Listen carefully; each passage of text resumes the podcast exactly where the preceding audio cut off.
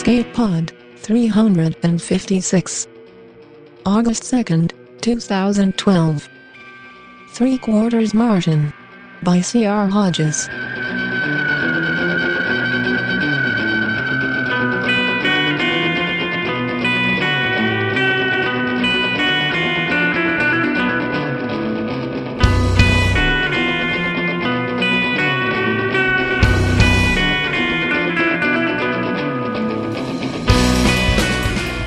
And welcome to Escape Pod. I'm Mur Lafferty. Today's story is Three Quarters Martian by C.R. Hodges. C.R. Hodges lives in Colorado with his wife, three daughters, and a dog. He's never been to Mars, but would sure like to go there someday. When he isn't writing, he plays the tuba, coaches youth softball, and runs a product development company. You can find his blog at crhodges.wordpress.com. This story first appeared in the July 2011 issue of On the Premises as the first place winner. So close your eyes and remember that soy can taste just like chicken. It's story time. Three Quarters Martian by C. R. Hodges. The first man to walk on the moon was a hero to five generations. The first woman to walk on Mars was forgotten even before her boots plunked into the red dust. Hey, a husky voice said in the dark. I ignored her. The Swedish hockey team was calling to me from the sauna. Anna Jing. Same voice. A large hand grasped my shoulder. I was losing my battle to recapture the fading dream. Wake up! commanded a new voice in a rich brogue. Now! I took a deep breath, tasting the dust and the cool air, then slowly opened my eyes. Pulling the threadbare blanket around me, I sat up in my hammock. Kaisa, the first and likely last Aboriginal Australian to teach planetary astrophysics at Stanford, gently removed her hand from my shoulder. Trouble in Florida. The launch isn't today, I said, still groggy. Our resupply rocket was scheduled to lift off from Cape Lee in a week. We needed this one. The last launch, from Kazakhstan, had crashed in West Korea. There won't be a fecking launch, said Mick, our mission commander. He gestured at the wall screen, which snapped to life. Grainy footage showed a giant rocket lying on its side like a beached whale, next to a familiar gantry. A dozen old pickups were parked beyond the shattered nose cone. Scores of horses and four oxen grazed nearby, a web of cables and ropes leading back to the rocket. A horde of men and women in shorts and tank tops, flip-flops and baseball caps, were prying metal panels from the side of the rocket. Hundreds more lay dead on the ground, interspersed with the body of gray vested soldiers. Where are the pitchforks and torches? I asked. No reply. A helicopter arrived, ten commandos ziplining to the ground just meters from the camera crew. Seventy looters went down in the first minute, but then flight after flight of arrows from unseen archers decimated the commandos. Goodbye freeze-dried steak and potatoes, said Mick. Goodbye replacement mini reactor. I pointed at the four oxen dragging a sledge with a brightly marked container the size of a large desk. Gotta crank the thermostat down again, said Mick. He lumbered off to make it so. The last image we witnessed before a sword crashed down on the camera lens was a line of children siphoning kerosene from the rocket's fuel tank into buckets. Goodbye, civilization. Carrying a bucket of mushrooms three times my size, I trudged back to the main module from the Red House. As I passed the Gagarin, I searched for those first boot prints, my boot prints, but they were covered in dust. I should have at least gotten a shoe contract. The crew was waiting for me just inside the airlock. The mushrooms, the one food item that we could grow in near native conditions, added flavor to endless soy-based meals despite being red and gritty. They were not, however, tasty enough to warrant an all-hands greeting. The Chinese sent the offer, said Gabriel before I had my helmet off. He was our geologist and physician. And what is the Emperor proposing? I asked. It had been three weeks of frustrating negotiations. We desperately needed provisions. They had the only rockets left. Mick shrugged and tossed me the tablet. My Mandarin is limited to ordering up pints and whores. He'd pay more for a pint, said Olga, my co-pilot and Mick's former hammock buddy. Her quirky sense of humor had helped us through numerous rough patches over the years, but it was getting old. I scrolled through the long-winded missive until I got to the crux of the deal. I looked up. Really up. The rest of the crew dwarfed me. Even Gabriel had 15 centimeters on me, and he could have been a jockey. They're offering to send us a rocket full of supplies. In return for? asked Kaisa, planting their flag on Olympus Mons. Fecking hell. We're trading a planet for rice and dehydrated chicken. Six weeks later, with a dust storm raging outside, we huddled before the wall screen awaiting the remote broadcast of the Chinese resupply launch. Two hundred million kilometers remote. The Chinese had proven to be impossible to work with once the agreement had been published. They had said, Trust us, and refused to broadcast it. Trust was out of fashion. My cousin, a former optical engineer from former Taiwan, had built the uplink from salvaged parts she found in a burned out factory. She agreed to send us a view of the launch from her son's trawler. We had tapped our still for the occasion, all of us a little drunk. The mushroom vodka, which we dubbed O-Mix, was red, murky, and as strong as an Irish ogre, just like him. He was our only augment. His strength, endurance, and agility increased to Herculean levels. The rest of us had been scheduled to receive the nano-robot injections, but the California secession had cut off our supply. With the help of Susan, our AI construct, I servoed the main antenna on the orbiting Collins to lock into the feeble transmission. I had become skilled at such precision manipulations, even while bundled in gloves and a blue and gold hoodie over my coveralls. The video feed from the antique camcorder was ghosting badly, the image rising and falling with the swell. The launch tower on the distant Wenzhou coast was difficult to make out.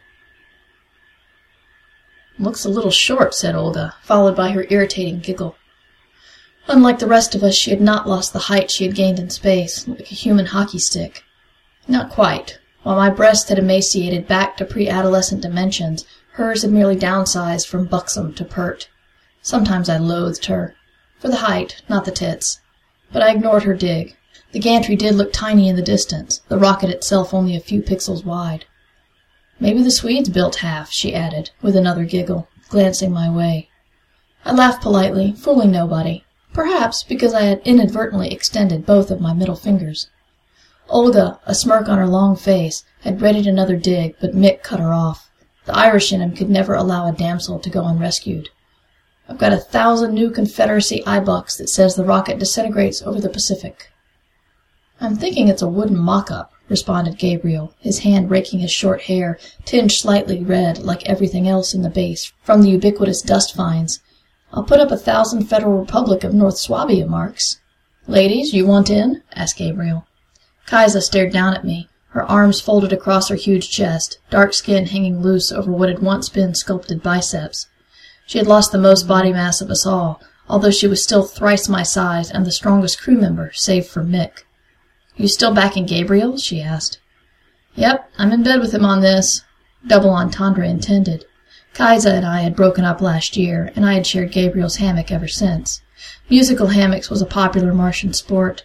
I gave him a pathetic version of an intimate smile just to tick her off. Nothing said sexy like malnutrition and a glam buzz cut. Kaisa tossed an incomprehensible aboriginal curse at me.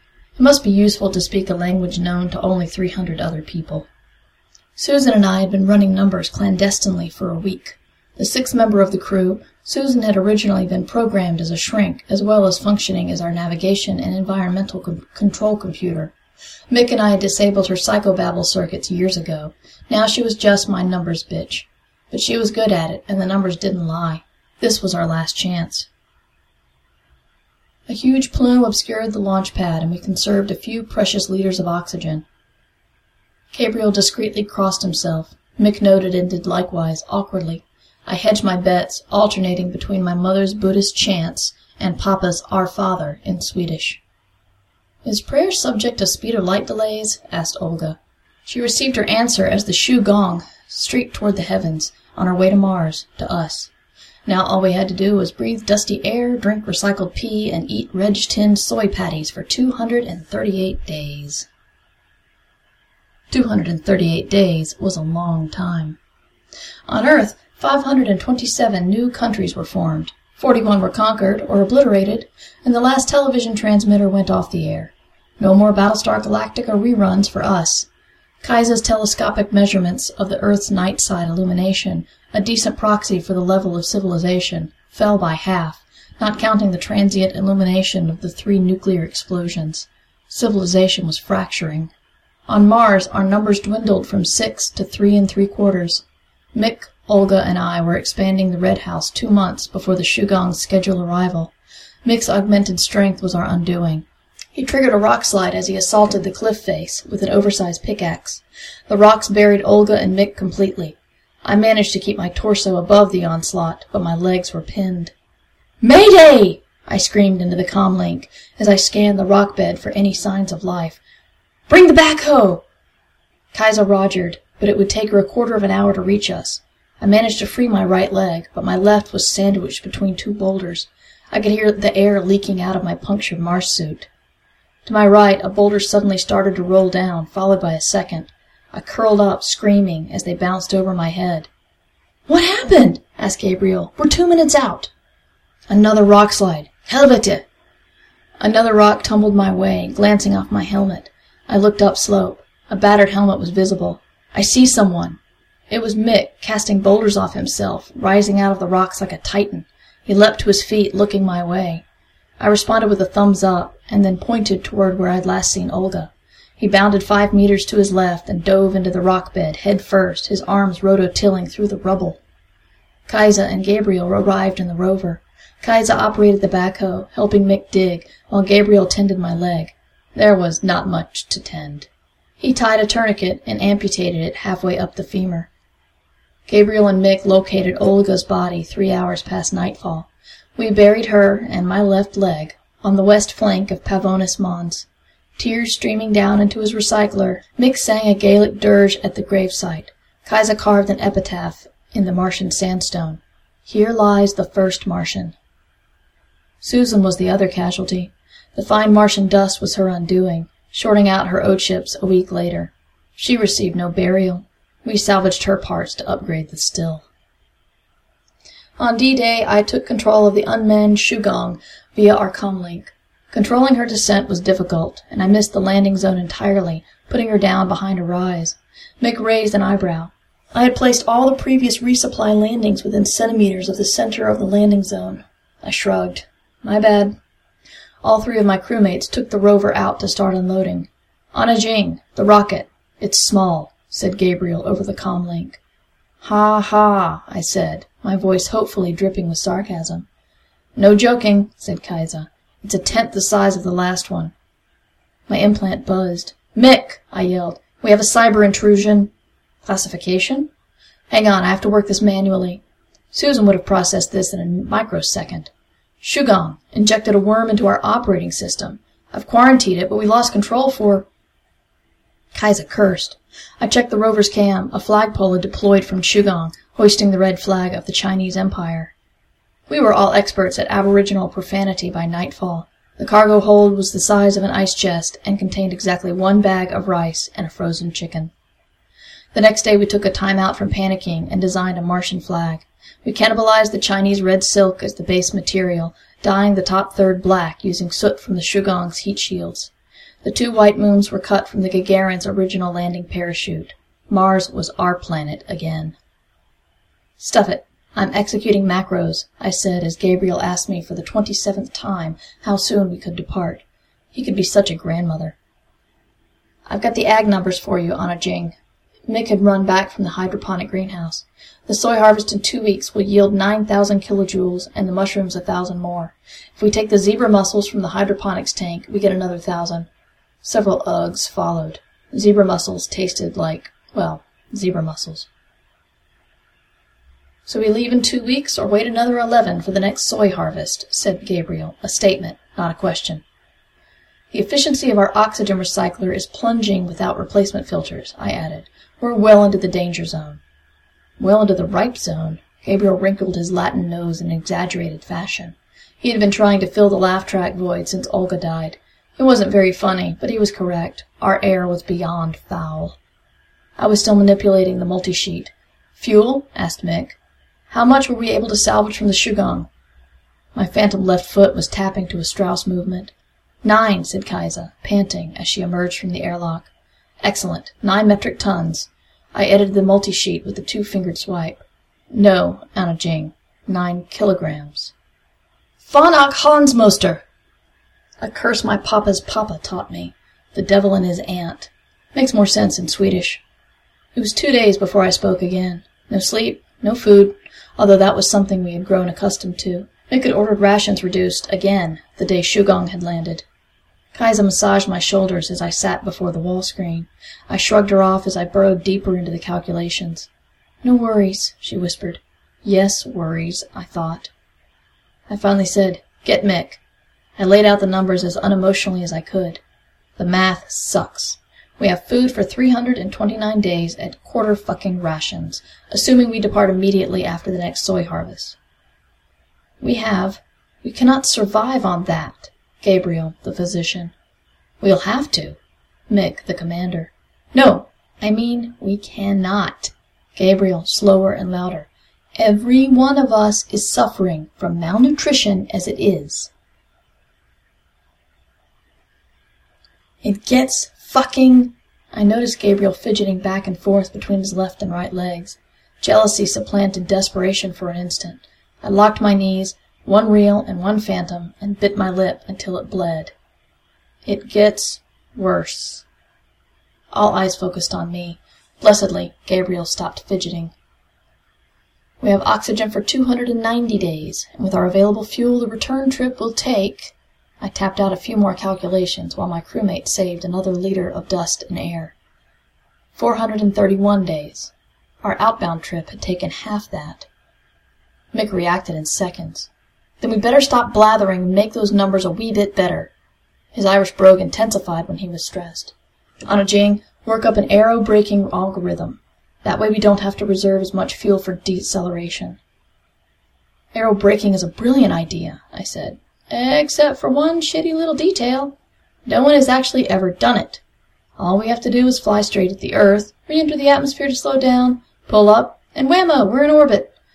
Miss by a few millimeters, and we obliterate a village, or a country, in a fireball as we crash. Run the numbers. I gotta strip old Yuri. He ducked through the hatch to the lander carrying a huge crowbar. It's not the numbers, I said to the hatch. It's the flying part. Do you have any idea how tricky this will be? It's never been done. The hatch was mute, save for the deafening banging within. Anna Jing, said Gabriel. No one had ever landed on Mars before you did it. I had Susan, who is now controlling the still. Who you turned off during landing, said Mick, returning through the hatch, pulling Olga's acceleration couch like a boy dragging a stuffed bear. Truth, she had been babbling on about how fabulous I was doing. The aero braking numbers said I could use more fuel for acceleration. Gabriel made me take out my minuscule safety margin. 367 days. Too long, still. That night I napped at my workstation, lulled to sleep by the rasp of Mick's hacksaw. My dreams were more macabre. The ice in the rink was red. The players were gasping for air. In the darkness, I awoke to find a cold hand on my shoulder. Groggy, I reached up, expecting to feel Kaisa's soft cheek, only to find Mick's stubble. Run the numbers with three. Huh? I have terminal cancer. I'll stay behind, lighten the load. Run the fecking numbers with three. I stared in disbelief up at his shadowed face. Cancer? You went through the same med screens we all did. That was years ago, and I can lie something fierce. Damn right he can lie, said Gabriel, who had silently joined us. He doesn't have cancer. He has heroitis. That's not... What, you think when you pee in a cup each month, I just empty it into your still? I ran numbers the rest of the night. Kaisa joined us, and they all stood vigil as I typed, gestured, and cursed in Mandarin and Swedish. Gabriel checked my numbers as the faint sun peeked over Tharsis Montes. Mick is... I squinted hard, willing back tears. He's right. The numbers work for three. I'd expected abject silence, but instead pandemonium ensued. Gabriel yelled at me. Kaisa screamed at Gabriel. Mick, however, leapt out of his seat, bounding to the galley with augmented speed. A minute later he returned, three used drinking straws in assorted colors held in his once meaty hand. Malnutrition had impacted him more than the rest of us. The nanorobot's leech nutrition. You're the pilot, said Kaisa, before I could question the number. Our co-pilot is lying under a rock cairn. You're certified. My left foot stomped the floor invisibly. I'll be a cripple in Earth's gravity. I'll stay. Took me three tries to get my cert, said Kaisa. I burned up on re-entry every time in Sims and lost a heat tile on my one real re-entry, with you sitting right seat and Susan whispering in my implant. No one but you can handle the aero-braking maneuver, said Mick. Three straws. We need your strength. The Collins is not your Uncle Olaf's longship, he said in an Irish imitation of a Swedish accent. We should look for other ways. No time. Every day we deplete rations and oxygen. Gabriel. But Fireball, Mick. I we need you. Kaisa. Capitulation. With Mick holding the three straws, Kaisa drew first, her dark hand deftly plucking a long gray straw, like a crow snatching a worm from a robin. She started to cry, one arm wrapped around my chest like a python. Gabriel stared into Mick's hazel eyes, right hand hovering over the two remaining straws, one that had been red and one a pale green. His hand twitched toward one or the other several times. His fingers darted toward red, reversed, grabbed the green one, and yanked. The communication center was as silent as deep space. Gabriel crossed himself before looking down at the straw. Long. Mick smiled grimly and then headed for the still. I struggled free of Kaisa's grip and tried more calculations, but to no avail. Four didn't work. Three worked. We drained the still that evening. Mick had insisted that we have a wake beforehand, his brogue growing richer as the night progressed. Gabriel eventually broke down. Mick cheated, he sobbed. I looked him in the eyes, I went for that straw, and he blinked. He blinked wrong. I haven't slept in a donkey's year. Course I blinked. How could I be blinking wrong? With our lights off, Mick entered the airlock in his Mars suit, the hissing of the pressure lock unforgettable as it cycled. He walked into the night as we three watched from a porthole, the pale red moonlight from Phobos and Deimos the only illumination. With a casual salute to our flag, he lay down on the dark sand and removed his helmet. He died looking up at the waning moons. He died a Martian. The next morning we buried him next to Olga and my leg, harvested the soy crop early, and lifted off in the Gagarin. I allowed us one extra orbit to say goodbye before vectoring Collins toward Earth. 359 days to go.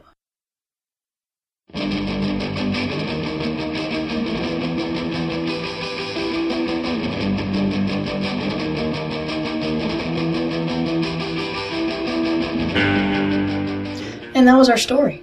I would like to announce that it is August, and with the new month, we are starting our third Escape Pod Forum Flash Contest. You can check out the forums for, or the blog for the information, but the top three stories will be purchased for Escape Pod at our flash rates. So let's hear your best 750 word or fewer stories, following the EP guidelines, naturally. Also, at the end of the month, I'll be in Chicago for the Worldcon, so if you're a listener who's going, please find me and say hi. I love meeting people at cons. If you're interested in an EP meetup, email me at editor at escapepod.org and I'll try to set something up if there's enough interest. Welcome back, true believers. This is Assistant Editor Nathan, the feedback for episode 349, Origin by Ari Goldman. Superhero Month continues with this story of a superheroine, her super boyfriend, and the super unexpected pregnancy that throws them both for a loop. Also 12 step villain programs and fighting robots. Unblinking wrote, I enjoyed this one quite a bit. I like to see some real life problems and drama in a superhero's life. I liked that it had a classic comic book feel, but some of the details were a bit off of what you'd expect to see in classic comic books. An example of what I mean here is the fact that the superhero guy has psychic powers, but would rather say he has super hearing because he thinks psychic powers are too effeminate. It gave me a feel like this was the real story that a 50s comic book would have told about, but some of those less heroic details would have been trimmed away to make the hero as purely heroic as possible. That made it feel all the realer, despite the over the top plot. Electric Paladin was pretty enthusiastic too, saying, First, the relationship between Carter and Dr. Yu, I would have loved to see that more thoroughly explored, although I get it, the story was more about Margaret. I, I just dig the old friends turned dire enemies vibe, especially the ways in which it prevents the characters from really resolving the plot situation. Carter isn't going to kill Dr. Yu, he loves that guy. They're friends from way back. And Dr. Yu, I'm pretty sure he loves Carter in an entirely different but equally valid way. My central narrative capacitor is sparking with possibilities. Second, I really enjoyed the other implied relationships Margaret and her friends in the battalion, Margaret and Carter's many exes. and the implication that Carter probably had similar, we're totally normal buddies in the face of life as a superhero friends. To conclude, this one annoyed me at first, but eventually it grew on me. I think the easiest fix would have been to make it more clear at the beginning whether this was going to be a silly story or a serious one. For serious, I would have liked to know where Margaret's towering trust issues came from. For silly, I would have liked it to made, be made a little more clear that these characters were partly caricatures, so I knew not to take it too seriously when Margaret was throwing ice walls at Carter. But all in all, definitely still a win. That's all we've got for this week. Join us next week when we explore the source of our trust issues with episode 350 Observer Effects. Escape Pod is a production of Escape Artist Incorporated and is distributed under a Creative Commons Attribution Non Commercial No Derivatives license. All other rights are reserved by our authors. And you know, we're a paying market. We pay these authors 5 cents a word for original stories and 3 cents a word for reprints. And we are SFWA certified pro publication. But in order to be able to pay authors what they deserve, actually, they deserve more than that, but we're paying what we can, we need your help.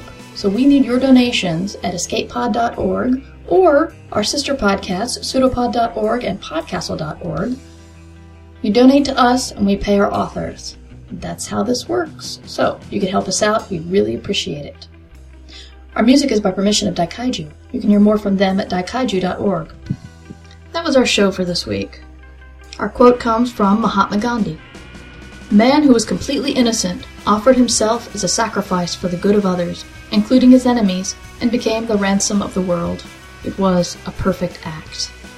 Thanks for listening. Have fun and be mighty. We'll see you next week.